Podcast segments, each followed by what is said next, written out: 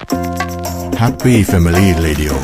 FM 105 MHz วิทยุเพื่อครอบครัว พบกับเรื่องราวข่าวสารด้านพลังงานทั้งในประเทศและต่างประเทศ รวมทั้งการวิเคราะห์เจาะลึกทุกประเด็นร้อน ในรายการ Energy Time กับดลฤดีชัยสมบัติ กัญญาเลขาวัฒนะ และพิสิทธิ์ช้างไทยงามสนับสนุนโดย บริษัท PTT Global Chemical จำกัดมหาชน บริษัทปตทสำรวจและผลิตปิโตรเลียมจำกัดมหาชน ปตทสอพอบุกเบิกพลังงาน เพื่อโลกที่ยั่งยืน บริษัทไทยออยจำกัดมหาชน มั่นคงด้วยคนที่มุ่งมั่น กลั่นพลังสร้างสรรค์คุณค่า ปตทสารพลังสู่ความยั่งยืน บริษัทบางจากคอร์ปอเรชั่นจำกัดมหาชน บริษัทเชฟรอนประเทศไทยสำรวจและผลิตจำกัด เอ็กโกกรุ๊ปบริษัทไทยชั้นนำที่ดำเนินธุรกิจพลังงานอย่างยั่งยืน ในช่วงเวลาที่เราทุกคนต่างต่อสู้ในสมรภูมิโควิด -19 ทุกคนต่างระดมสรรพกำลัง ช่วยเหลือกันอย่างไม่รู้จักเหน็ดเหนื่อย โครงการลมหายใจเดียวกัน กลุ่มปตทขอร่วมเป็นอีกหนึ่งพลัง ส่งมอบเครื่องช่วยหายใจ อุปกรณ์ทางการแพทย์ และความช่วยเหลือด้านต่าง ๆ ที่จำเป็น ให้เราก้าวผ่านวิกฤตครั้งนี้ไปด้วยกัน กลุ่มปตทเคียงข้างสังคมไทย ด้วยลมหายใจเดียวกัน GC ต่อยอดแนวคิด Circular Living ส่งต่อคุณค่าพลาสติก เพื่อคุณภาพชีวิตที่ดีกว่า ทุกวันนี้มีขยะพลาสติกเพียง 5 0 0แสนตันจาก 2 ล้านตันเท่านั้นที่ถูกนำกลับมาใช้ใหม่ เพื่อเป็นการลดปริมาณขยะฝังกลบ U-Turn พลาสติกหมุนเวียนสุขระบบบริหารจัดการขยะพลาสติกแบบครบวงจรจึงเกิดขึ้น เพื่อเชื่อมต่อการจัดส่งขยะพลาสติก กลับเข้าสู่การรีไซเคิลได้อย่างถูกต้อง ด้วยเครือข่ายบริหารจัดการขยะ ตั้งแต่จุดรับขยะผ่านระบบขนส่ง และการใช้ระบบดิจิทัล เข้ามาเพิ่มประสิทธิภาพ ในการจัดเก็บข้อมูลไปยังโรงงานรีไซเคิลที่ได้มาตรฐาน เพื่อนำขยะพลาสติกมาแปรรูปอย่างสร้างสรรค์ เกิดเป็นผลิตภัณฑ์ที่มีมูลค่าตอบสนองทุกไลฟ์สไตล์ U-Turn พลาสติกหมุนเวียนสุขแพลตฟอร์มบริหารจัดการขยะพลาสติก ครบวงจรแห่งแรก หนึ่งในแนวทางที่จะช่วยแก้ปัญหาขยะพลาสติกได้อย่างยั่งยืน GC เคมีที่เข้าถึงทุกความสุข เติมน้ำมันครั้งใดต้องปั๊มบางจาก เพราะพนักงานเรามีกฎ seven safe ลดเสี่ยงเลี่ยงโควิด -19 1. ใส่หน้ากากอนามัย 2. สวมถุงมือ 3. ผ่านการตรวจวัดอุณหภูมิ 4. บริการเจลแอลกอฮอล์ล้างมือ 5. หมั่นทำความสะอาดทุกจุดสัมผัสบ่อยๆ 6. ใช้ถาดรับเงินลดการสัมผัส 7. ชำระเงินด้วย digital payment กว่า 300 สาขา ใช้บริการปั๊มบางจากสะอาดปลอดภัยมั่นใจ ลดเสี่ยงเลี่ยงโควิด -19 Energy Time ข่าวพลังงานมิติใหม่ ใกล้ตัวเราสวัสดีค่ะ ขอต้อนรับเข้าสู่รายการ Energy Time นะคะ ในวันจันทร์ที่ 19 กรกฎาคม พุทธศักราช 2564 อยู่กับดิฉันกัญญาเลขาวัฒนะค่ะ ต้องขอสวัสดีแล้วก็ต้อนรับท่านฟังท่านด้วยนะคะ ในวันที่การระบาดของโควิด -19 ค่อนข้างจะยังคงมีความรุนแรงแล้วก็ยืดเยื้อแบบนี้นะคะ ก็ขอให้ทุกท่านนะคะ ร่วมด้วยช่วยกันงดการเดินทางออกนอกเคหสถานนะคะ แล้วก็คือถ้าจำเป็นต้องออกไปจริงๆเนี่ยเราก็ต้อง ใส่แมสนะคะ อย่างที่เราเคยบอกกันไปทุก ๆ ครั้งนะคะหมั่นล้างมือทำความสะอาด ไม่ว่าจะเป็นด้วยสบู่หรือว่าเจลแอลกอฮอล์นะคะ ก็ต้องดูแลรักษาสุขภาพของตัวเองกันให้แบบดีๆ เลยทีเดียวนะคะ ในช่วงนี้แต่ว่าในเรื่องของพลังงานเองเราก็ต้องติดตามข่าวสารที่น่าสนใจนะคะ แล้วก็วันจันทร์แบบนี้ก็จะเป็นเรื่องราวข่าวสารที่เกิดขึ้นในรอบสัปดาห์ที่ผ่านมา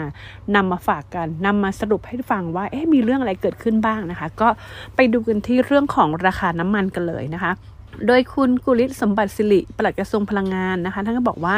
ราคาน้ำมันที่ยังปรับตัวสูงขึ้นในปัจจุบันเนี่ยก็เป็นผลมาจากกลุ่ม o p e ป Plus นะคะที่ยังไม่สามารถบรรลุข้อตกลงเพิ่มเติมได้ที่จะมีการปรับเพิ่มกำลังการผลิตน้ำมันนะคะก็ทำให้ราคาน้ำมันดิบเนี่ยเพิ่มขึ้นมาประมาณ 10 เหรียญสหรัฐต่อบาร์เรลนะคะจากปีที่แล้วเนี่ย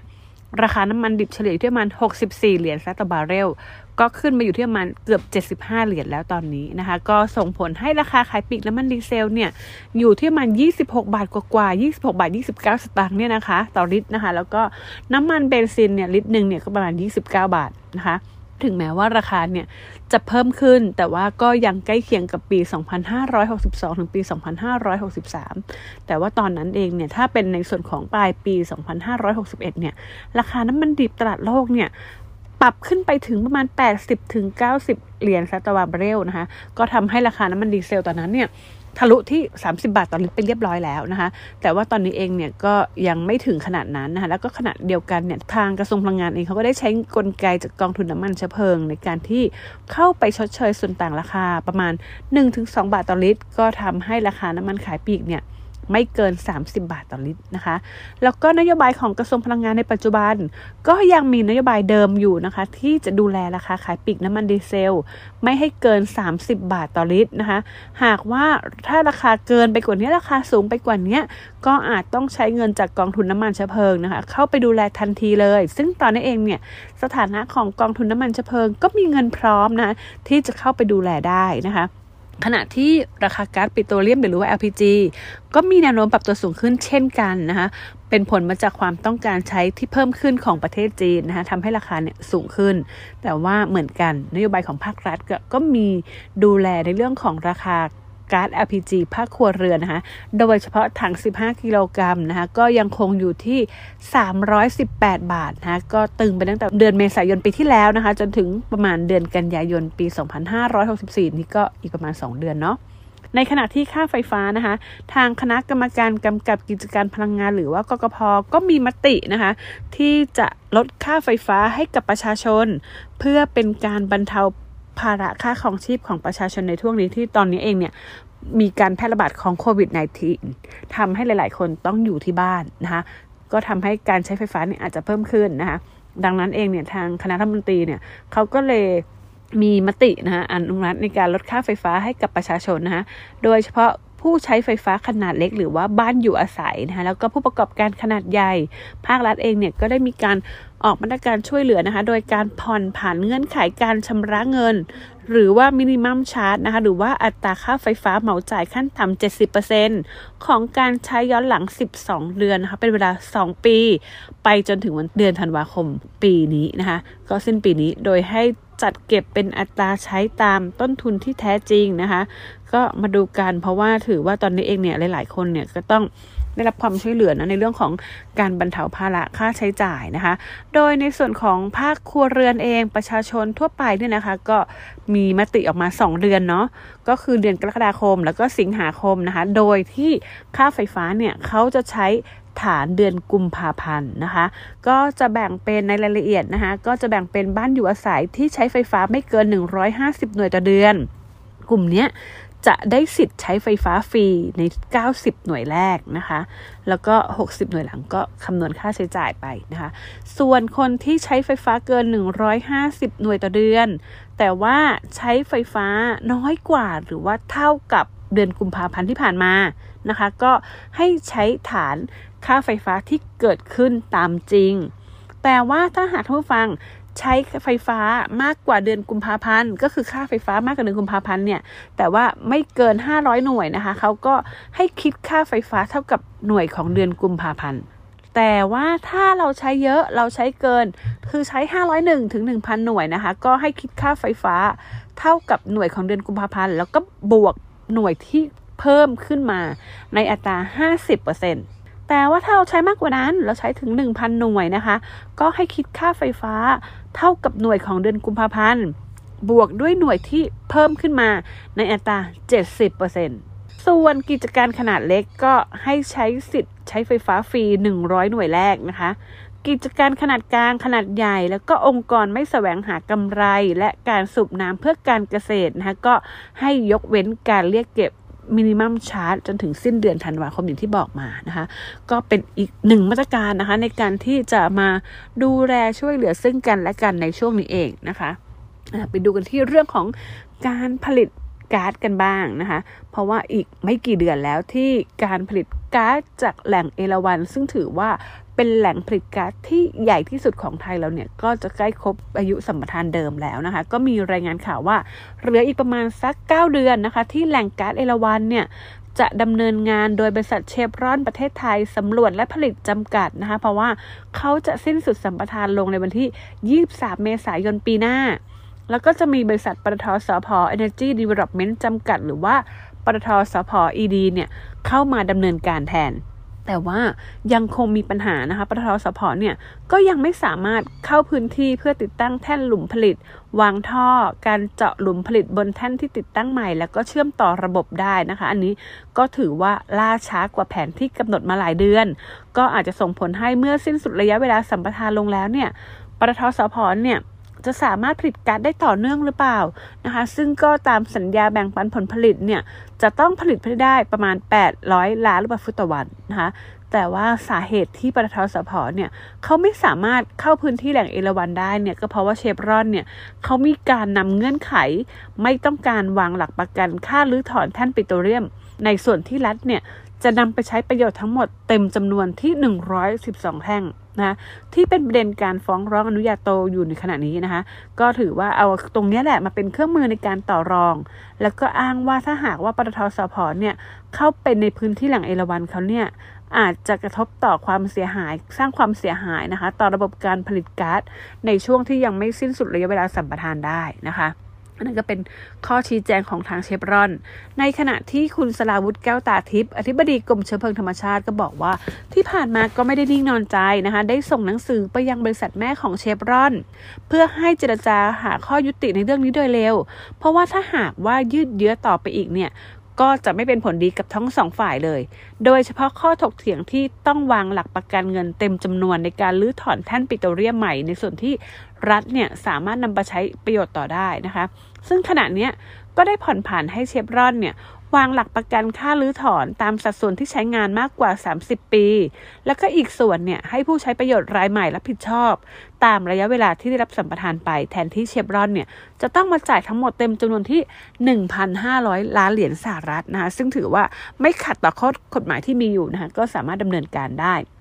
ส่วนการวางเงินหลักประกันค่ารื้อถอนเนี่ยจะเป็นเท่าไหร่เนี่ยอันเนี้ยก็ต้องมีการทบทวนจำนวนแท่นที่ต้องส่งคืนรัฐเนี่ยอีกครั้งหนึ่งเพราะว่าหลายแท่นเองเนี่ยก็ได้มีการรื้อถอนอุปกรณ์ออกจากแท่นไปแล้วนะคะ นอกจากนี้เองเพื่อให้การยืดหยุ่นในการเจรจา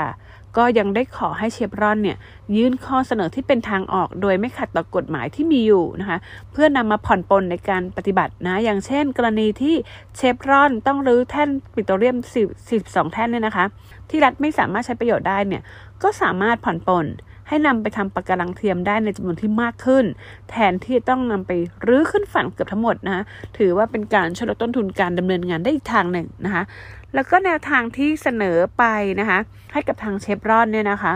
กำลังพิจารณาอยู่คาดว่าอันเนี้ยน่าจะได้รับคำตอบไม่เกินเดือนสิงหาคมนี้นะคะ หากเชฟรอนเองเนี่ยตอบรับตามที่เสนอไป ก็จะสามารถทำให้เดินหน้าต่อไปได้นะคะ ไม่ว่าจะเป็นเรื่องของการอนุมัติ แผนการรื้อถอนแท่นในภาพรวม การขี้คายข้อถกเถียงนะคะเพื่อให้ปตทสพเนี่ยสามารถเข้าพื้นที่เพื่อติดตั้งแท่นผลิตปิโตรเลียมได้ แล้วก็นำไปสู่การยกเลิกฟ้องอนุญาโตตุลาการ ในข้อพิพาทในคดีการวางเงินหลักประกันค่ารื้อถอนแท่นด้วยนะคะ ถึงแม้ว่าตอนนี้ระยะเวลาในการเข้าพื้นที่แหล่งเอราวันเนี่ยจะมีความล่าช้ามากนะคะ ก็คือแต่คุณสลับก็บอกว่าถ้าหากว่าปตทสพเนี่ยยังสามารถเข้าพื้นที่ได้เร็ว อันนี้แหละ ก็จะช่วยให้การวางแผนจัดการหาก๊าซเนี่ยมีความชัดเจนมากขึ้นนะคะก็ประเมินว่าในช่วงต้นปีหน้าหรือว่าต้นปี 2565 เนี่ยก่อนที่จะมีการสิ้นสุดสัมปทาน เชฟรอนเนี่ยจะปรับสัญญาปริมาณก๊าซที่ส่งให้กับปตทเนี่ยลดลงเหลือแค่ 560 ล้านลูกบาศก์ฟุตต่อวัน แล้วก็คาดว่าปริมาณก๊าซที่ปตทสพจะผลิต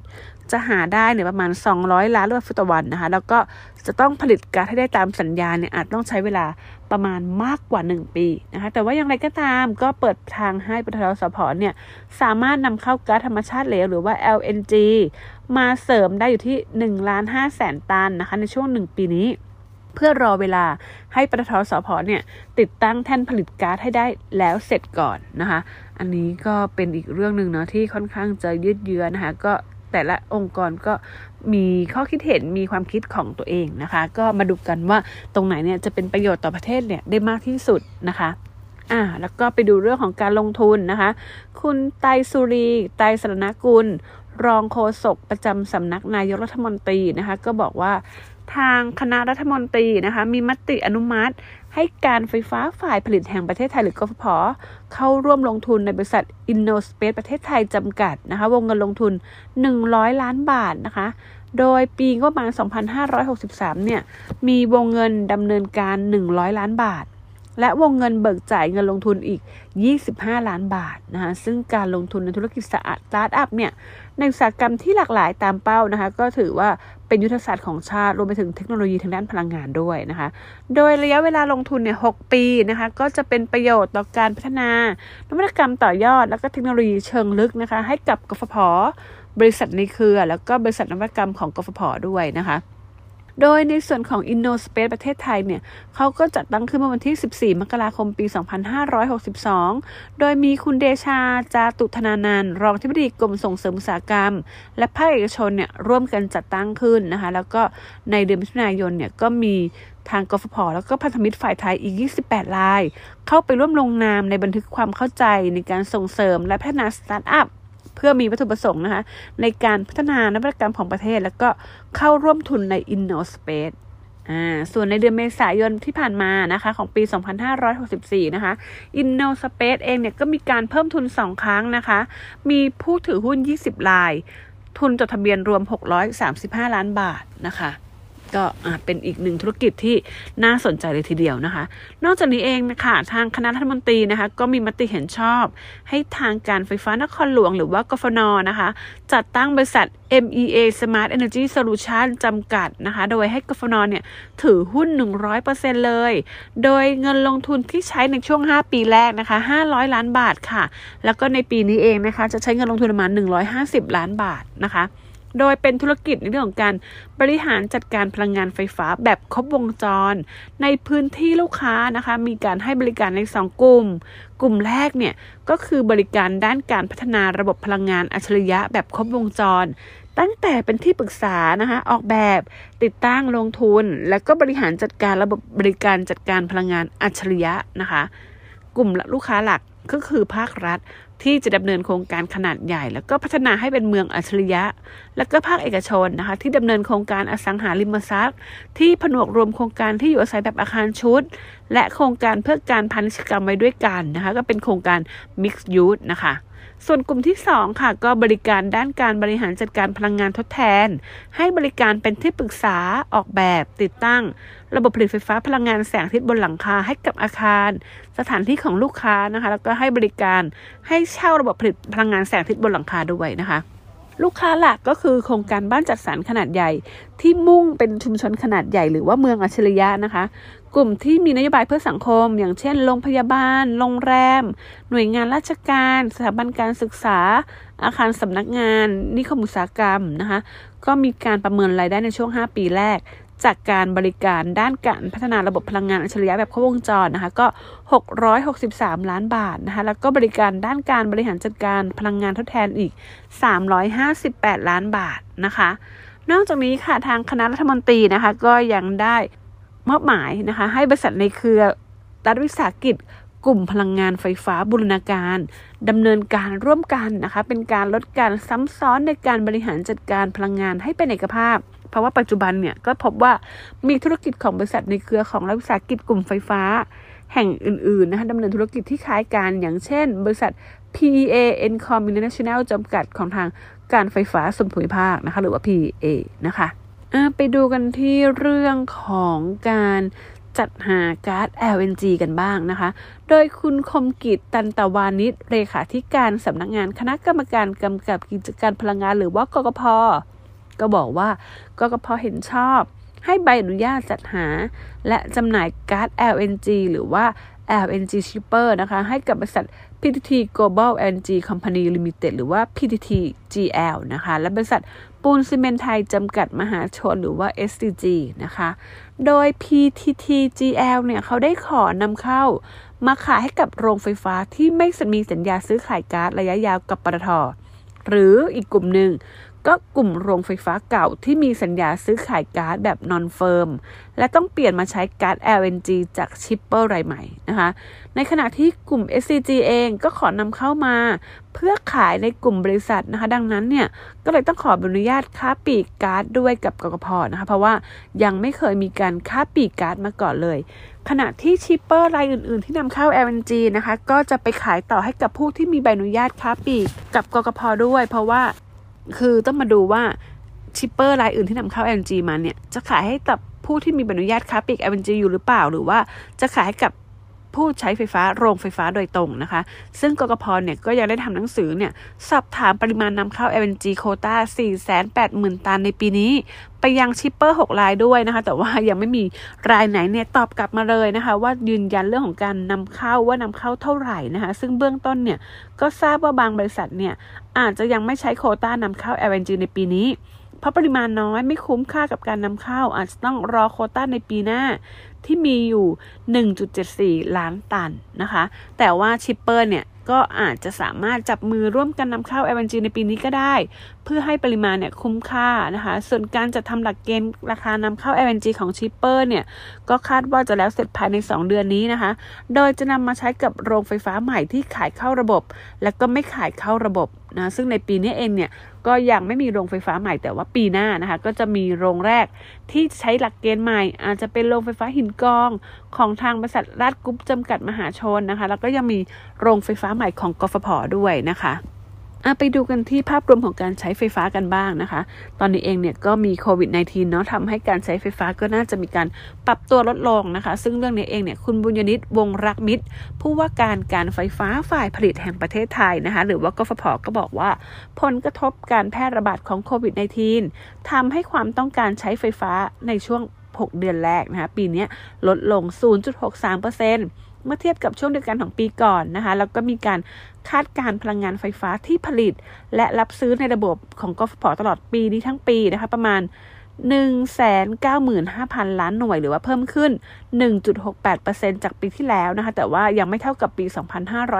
2562 ที่ตอนนั้นเนี่ยยังไม่มีผลกระทบจากโควิด -19 นะคะ เพราะว่าอุณหภูมิสูงขึ้น แล้วก็การเติบโตของเศรษฐกิจที่ได้ผลบวก จากภาคของการส่งออกนะคะ ที่มีการเติบโตเนี่ย8-10%นะคะ ประกอบกับการที่รัฐบาลเองเนี่ย มีแผนที่จะเร่งฉีดวัคซีนป้องกันโควิด -19 ที่ทำให้ระบบเศรษฐกิจค่อยๆ ฟื้นตัวดีขึ้นนะคะ แต่ว่าในส่วนของเดือนมกราคมเนี่ยความต้องการ ใช้ไฟฟ้าเนี่ยลดลงมากที่สุดเลยถึง 12.35%เมื่อเทียบกับมกราคมนะ ส่วนเดือนกุมภาพันธ์ลดลง 7.8%เพราะว่าในช่วงนี้อากาศค่อนข้างหนาว แต่ว่าเดือนมีนาคมเนี่ยก็เริ่มมีการใช้ที่ปรับตัวขึ้นมาสูงขึ้นเลยทีเดียวนะคะในขณะที่ความต้องการใช้ไฟฟ้าสูงสุดว่าพีคในระบบของกฟผปีนี้ก็เกิดขึ้นวันที่ 3 เมษายนนะคะ อยู่ที่ 3135 เมกะวัตต์นะคะ แล้วก็แนวโน้มในช่วงครึ่งปีหลังในช่วง 6 เดือนหลังเนี่ยนะคะ ก็คาดว่าการใช้ไฟฟ้าเนี่ยจะมีอัตราเติบโตขึ้น ขณะที่พลังงานไฟฟ้าที่ผลิตแล้วก็ซื้อสุทธิเนี่ยในปีที่แล้วนะคะอยู่ที่ 191,935 หน่วยนะคะ ซึ่งแน่นอนว่าคือหลาย ๆ ประเทศเองเนี่ยก็ต้องมันช่วยกันดูแลในเรื่องของการลดการใช้นะคะพลังงานต่างๆ เพราะว่าคือยิ่งเราใช้มากขึ้นเนี่ยก็เป็นการสิ้นเปลืองโดยใช้เหตุเนาะะไปดูกันที่ทางบริษัทลูก อย่างทางบริษัทผลิตไฟฟ้า จำกัดมหาชนหรือว่า e c o Group นะคะ โดยคุณเทพพลัตเทพพิทักษ์กรรมการผู้จัดการใหญ่ของ e c o Group ก็บอกว่าบริษัทเนี่ยได้เสนอกระทรวงพลังงาน เพื่อพิจารณาบรรจุโครงการโรงไฟฟ้าขนอมหน่วยที่ 5 ในแผนพัฒนากำลังการผลิตไฟฟ้าหรือว่า PDP 2022 นะคะ ที่กำลังจัดทำอยู่เพราะว่า โรงไฟฟ้าขนอมเนี่ยตั้งอยู่ในพื้นที่ยุทธศาสตร์ ส่งไฟฟ้าป้อนความต้องการใช้ในพื้นที่ภาคใต้ แล้วก็ใช้ก๊าซเนี่ยเป็นเชื้อเพลิง ต่อท่อส่งก๊าซมายังโครงการก่อสร้างคลัง คลังจัดเก็บนะคะแล้วก็แปลสภาพ LNG โดยโครงการการก่อสร้างโรงไฟฟ้าขนอมเลยที่5เนี่ยถือว่าเป็นโครงการที่คุ้มค่าต่อการลงทุนนะคะแล้วก็ยังอยู่ในบริเวณพื้นที่โรงไฟฟ้าขนอมเลยที่ 4 ซึ่งสามารถติดตั้งได้อีก 2 ชุดกำลังการผลิตเนี่ยชุดหนึ่งก็ 700ถึง800 เมกะวัตต์นะคะกำลังการผลิตรวม 1,600 เมกะวัตต์นะคะ ส่วนโครงการก่อสร้างคลังจัดเก็บและก็แปลสภาพ LNG ที่จะใช้ป้อนเป็นเชื้อเพลิงให้กับโรงไฟฟ้าพุนหิน หรือว่าโรงไฟฟ้าสุราษฎร์ธานี และก็โรงไฟฟ้าขนอมเลยที่4นะคะถึงแม้ว่าปัจจุบันเนี่ยจะต้องรับก๊าซจากอ่าวไทย แต่ว่าก๊าซเนี่ยอาจจะไม่เพียงพอป้อนได้ตลอดอายุสัญญาของโรงไฟฟ้าจึงจำเป็นต้องมีการนำเข้า LNG เข้ามาเสริมนะคะ แล้วก็หากว่าโรงไฟฟ้าขนอมหน่วยที่ 5 ถูกบรรจุอยู่ในแผน PTP ฉบับใหม่เนี่ยก็จะเอื้อให้การออกแบบการก่อสร้าง LNG Living Terminal เนี่ยสามารถรองรับปริมาณก๊าซไปได้พร้อม ๆ กันนะคะ ก็อันนี้ก็ต้องมาดูกันว่าทางรัฐบาลเนี่ยเขาจะว่ายังไงนะคะอะก็ไปปิดท้ายกันที่กิจกรรมดีๆนะคะ ของทาง OR นะคะ กับโอสถสภานะคะเขาก็ทาง OR เนี่ยก็ได้มอบน้ำดื่มจิฟฟี่นะคะจำนวน 21,120 ขวด กาแฟ drip Café Amazon Fine Robusta จำนวน 8,800 ซองนะคะ จากร้าน Café Amazon นะคะ แล้วก็ยังมีเครื่องดื่มบำรุงกำลัง M150 ด้วยนะคะ ก็เป็นการมอบให้ของทางบริษัทปตทน้ำมันและการค้าปลีกจำกัดมหาชนหรือว่า OR นะคะ ก็มอบให้กับทางกองบัญชาการตำรวจนครบาลนะคะ เพื่อสนับสนุนการทำงานของเจ้าหน้าที่และอาสาสมัครที่ประจำที่จุดตรวจการปฏิบัติงานตามมาตรการป้องกันโรคโควิด -19 ที่มีการคัดกรองการเดินทางเข้าออกนะคะ ก็ต้องร่วมด้วยช่วยกันนะคะ นอกจากนี้เองนะคะ OR เนี่ยก็ยังได้มอบหน้ากากอนามัยนะคะจำนวน 10,000 ชิ้น และกาแฟ drip Café Amazon กาแฟแท้คั่วบดรส signature 1,000ซองนะคะ ให้แก่ทางโรงพยาบาลธรรมศาสตร์เฉลิมพระเกียรติ เพื่อสนับสนุนการปฏิบัติงานของเจ้าหน้าที่และบุคลากรทางการแพทย์ ที่เป็นกำลังสำคัญของโรงพยาบาลธรรมศาสตร์เฉลิมพระเกียรตินะคะในการที่ร่วมกันตรวจคัดกรอง แล้วก็ดูแลรักษาผู้ป่วยโควิด -19 ที่ตอนนี้เพิ่มสูงขึ้นอย่างมากเลยทีเดียวนะคะ อ่าแล้วก็มีอีกอันนึง OR เนี่ยเขาก็ยังได้มอบบัตรเติมน้ำมัน PTT Station เพียวเล็กการ์ดนะคะมูลค่ากว่า 5 0 0แสนบาทนะคะ ให้แก่หน่วยงานที่ปฏิบัติภารกิจในการรับส่งผู้ป่วยโรคโควิด -19 เพื่อเป็นการแบ่งเบาภาระในการเยื่นเคลื่อนย้ายผู้ป่วยนะคะ หรือว่าผู้ที่มีความเสี่ยงในการติดเชื้อโควิด -19 เนี่ยรวม 3 หน่วยงานนะคะ ก็มีทั้งให้กับทางสถาบันการแพทย์ฉุกเฉินนะคะ หรือว่าสพชนะคะ ในการ ร่วมสนับสนุนบริการทางการแพทย์ฉุกเฉิน และรถยนต์ของจิตอาสาที่ออกปฏิบัติการนะคะ มอบให้กับองค์กรทำดีเพื่อร่วมสนับสนุนโครงการ รับส่งผู้ป่วยโควิด -19 และโครงการส่งคนรักกลับบ้านนะคะ มีการมอบให้กับศูนย์เส้นได้กระจายเส้นหรือว่าเพจเส้นได้นะคะ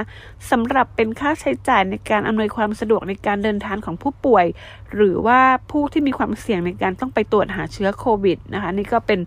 หนึ่ง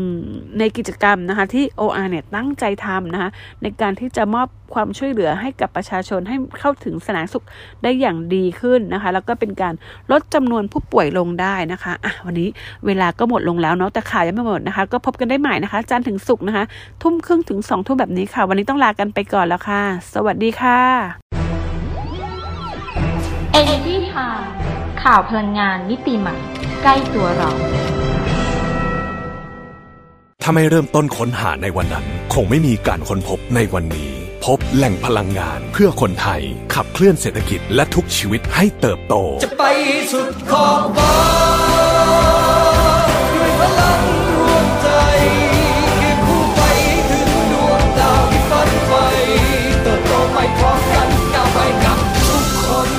บริษัทปตทสำรวจและผลิตปิโตรเลียมจำกัดมหาชน พลังความร่วมมือเพื่อพลังงานที่ยั่งยืน